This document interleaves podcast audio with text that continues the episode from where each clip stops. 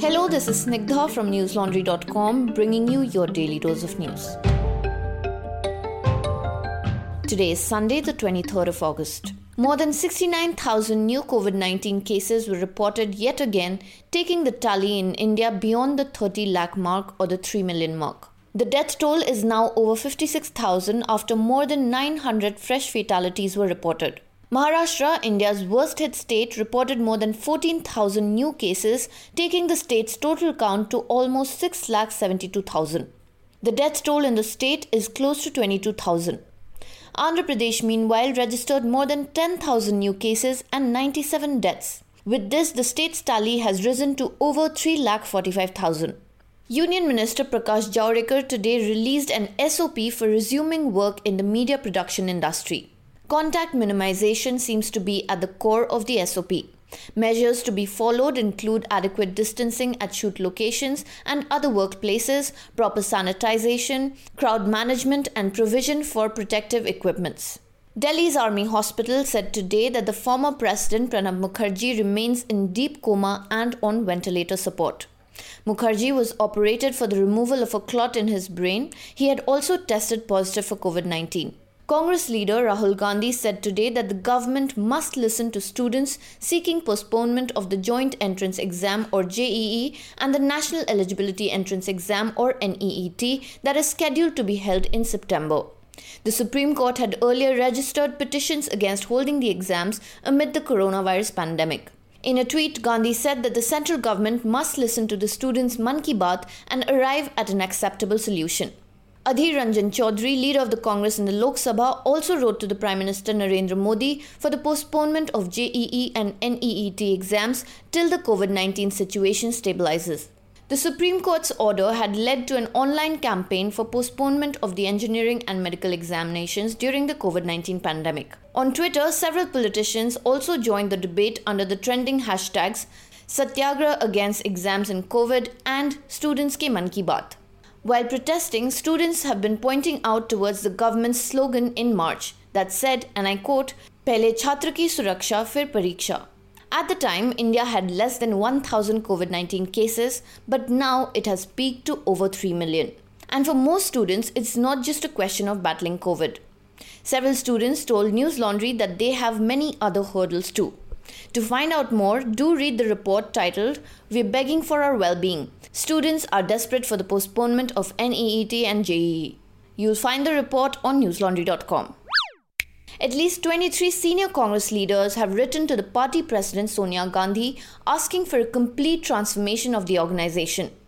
The letter called for a full time, effective leadership that will be visible and active in the field.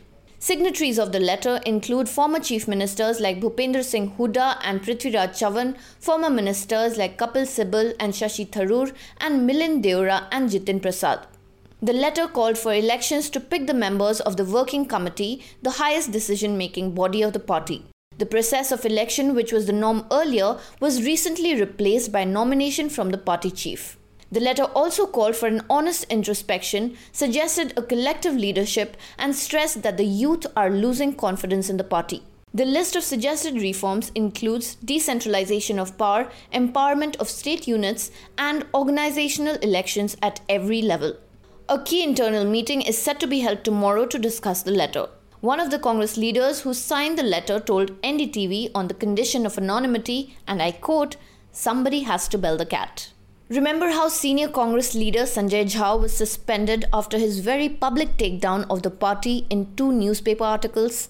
He had criticized the party's leadership vacuum, the lack of internal democratic process that listens to individual voices, and the inability to get up and running with any sense of urgency in the wake of electoral defeats. You can watch his interview with Abhinandan Sekhri on newslaundry.com, where he talks about what is ailing the party, what the Congress can offer to excite Indian voters, the job of a spokesperson, and of course, his sacking. BJP President JP Nadda said today that all three NDA constituents in Bihar, the JDU or the Janata Dal United, the LJP or the Lok Janshakti Party, and the BJP will be contesting the upcoming assembly polls in the state together. Nadda said Chief Minister Nitish Kumar will be the face of the alliance and expressed confidence that it will emerge victorious. Nadda's announcement comes in the middle of a bitter war of words between Nitish Kumar from JDU and Chirag Paswan from LJP. The BJP has been maintaining that the governing NDA alliance is intact in the state of Bihar. Nadda also claimed that the opposition in Bihar as well as elsewhere has become a spent force and asserted that the BJP is the only party which is being looked at by people with hope. He said that the opposition neither has ideology nor vision nor any spirit to serve people and it cannot rise above petty politics. He also praised the Bihar government's handling of the COVID 19 pandemic and the floods. While many may have thought that the controversy over Bloomsbury India's widely criticized book on Delhi riots must have died after the publishing house confirmed that it was withdrawing the publication of the book, well, things didn't quite go that way. At least three authors announced on Twitter that they were withdrawing their books, which were to be published by Bloomsbury India. India's principal economic advisor Sanjeev Sanyal publicly committed on Twitter that he will never work with Bloomsbury India again. He said, and I quote, A few weeks ago, I had raised the issue of how a tiny cabal controls Indian publishing and constantly imposes ideological censorship. Unquote. Retired IS officer and author Sanjay Dixit, who was to release a book with Bloomsbury in September, called the book's withdrawal unacceptable. He said, and I quote, I do hereby announce that I am ending my relationship with them and will send Bloomsbury a notice to withdraw my book titled Nullifying Article 370 and Enacting CAA. JNU professor and author Anand Ranganathan too declared that he would return the advance paid by Bloomsbury for his next book titled Forgotten Heroes of Indian Science. He said, and I quote, An idea cannot be destroyed. It cannot fall victim to the threats and blackmail by fascists. Books last because ideas do. This decision by Bloomsbury should be condemned by all writers and readers. Unquote.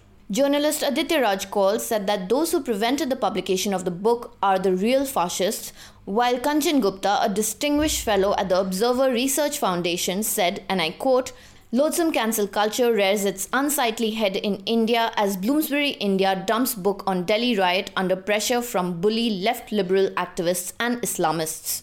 Unquote. The book in question, titled Delhi Riots 2020 The Untold Story, written by Monica Arora, Sonali Chitalkar, and Prerna Malhotra, was to be published in September. The chief guest at the launch was supposed to be BJP leader Kapil Mishra, the very person after whose provocative speech the violence in northeast Delhi had erupted in February.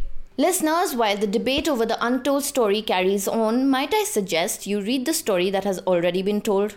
Many of you who follow News Laundry might know that our reporters Ayush and Basant have been closely following the Northeast Delhi riots and how the police are investigating the violence that killed many people, a majority of them being Muslims. Both of them have filed multiple reports for our Deep Dive News Laundry Sena series, an initiative by News Laundry that allows readers to fund the stories that they want to hear. Through their reports on the investigation into the murders of Maruf Ali and Shahid Alam, we have seen how Delhi police's investigation is majorly botched. Fake eyewitness statements, Muslims being arrested for murdering Muslims in what was clearly a communal riot, these are only the tip of the iceberg. In case you have not read their reports, I urge you to do so right away. If you know about the recent attack on caravan journalists while they were reporting from Northeast Delhi, I'm sure you realize the risk our reporters take each time they go to cover these stories. So if you think they deserve your support, read their reports, share them on your social media handles, and make your friends and family members read them too. And also subscribe to News Laundry so we can keep showing you the complete picture, something that a lot of our legacy media houses will not do. And you know why? Because they are dependent on advertisers and sponsors, which very often happens to be the government. News Laundry is 100% free of ads for this very reason. Also, since this debate has become an issue of free speech, do watch Meghnad's episode on free speech in the second season of his Constitution series. You'll find it on News Laundry's YouTube channel. And now for some international updates. More than 23.1 million people have been diagnosed with COVID 19 around the world, out of which more than 14.91 million have recovered and more than 804,000 people have died. British Prime Minister Boris Johnson has told his allies that the failure to reopen schools is not an option. Earlier this month, Johnson had said that reopening schools in September was a social, economic, and moral imperative, insisting that schools would be able to operate safely despite the pandemic. The Sunday Times reported this month that Johnson had ordered a PR campaign to ensure schools reopen on time. South Korea's daily new virus count spiked to 397 today, the highest since March. Infections were reported in all major cities and provinces. The country's total caseload has risen to over 17,000 now, while the number of deaths remains at 309. Health authorities said that many of the new cases were traced to a church in northern Seoul and a massive weekend rally which also took place at the capital. The massive wildfire in Northern California has grown to become the second largest in the state's history, as it and hundreds of other blazes have now scorched nearly 1 million acres. President Donald Trump has issued a major disaster declaration as worsening weather conditions threaten to start new wildfires in California. Firefighters have been battling some of the largest wildfires on record for the past week in the western US state. Trump's declaration will release federal assistance for the state. Governor Gavin Newsom said that it will also help people in counties affected by the fires with crisis counseling, housing, and other social services. California is prepping to face dry lightning and gusty winds that have the potential to not just start more fires but also stoke the existing blazes. The state has already requested help from Australia and Canada to contain the fires, which have displaced more than 100,000 people and burned down hundreds of homes. The fires were sparked by an unusual barrage of lightning stoked by a searing, persistent heat wave last week. And now for some homegrown stuff from newslaundry.com. This week on News Laundry Hafta, Abhinandan Sekhri, Manisha Pandey, and Mehraj Lone were joined by Pratik Sinha, the founder of Alt News. First up, the panel discussed the Wall Street Journal report on political partisanship within Facebook India. The panelists talked about Facebook's special relationship with Prime Minister Modi, how news dissemination has changed over the past decade, and whether social media should be considered a public service. Here's a clip from the podcast. If Facebook gets into the payment system, then Paytm, Shaytm will be, I mean, it'll make more money than anything else. And the only thing that is blocking them right now is regulation. So you understand the stakes. That is the level at which the stakes are.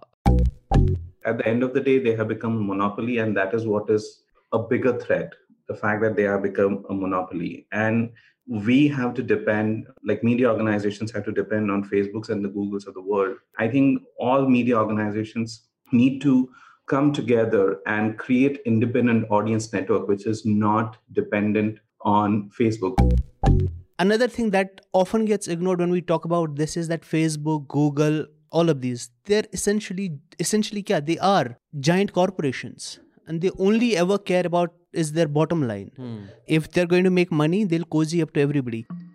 To listen to the complete episode, subscribe to News Laundry and get access to not just our podcast, but a bunch of video interviews, comics, and a lot more. That's all for today. Have a great day or a good night, depending on where you're listening from. See you tomorrow. All the News Laundry podcasts are available on Stitcher, iTunes, and any other podcast platform. Please subscribe to News Laundry. Help us keep news independent. Catch all our podcasts on news, pop culture, current affairs, and sport, visit newslaundry.com. Follow us on Facebook, Twitter, and Instagram, and subscribe to our YouTube channel.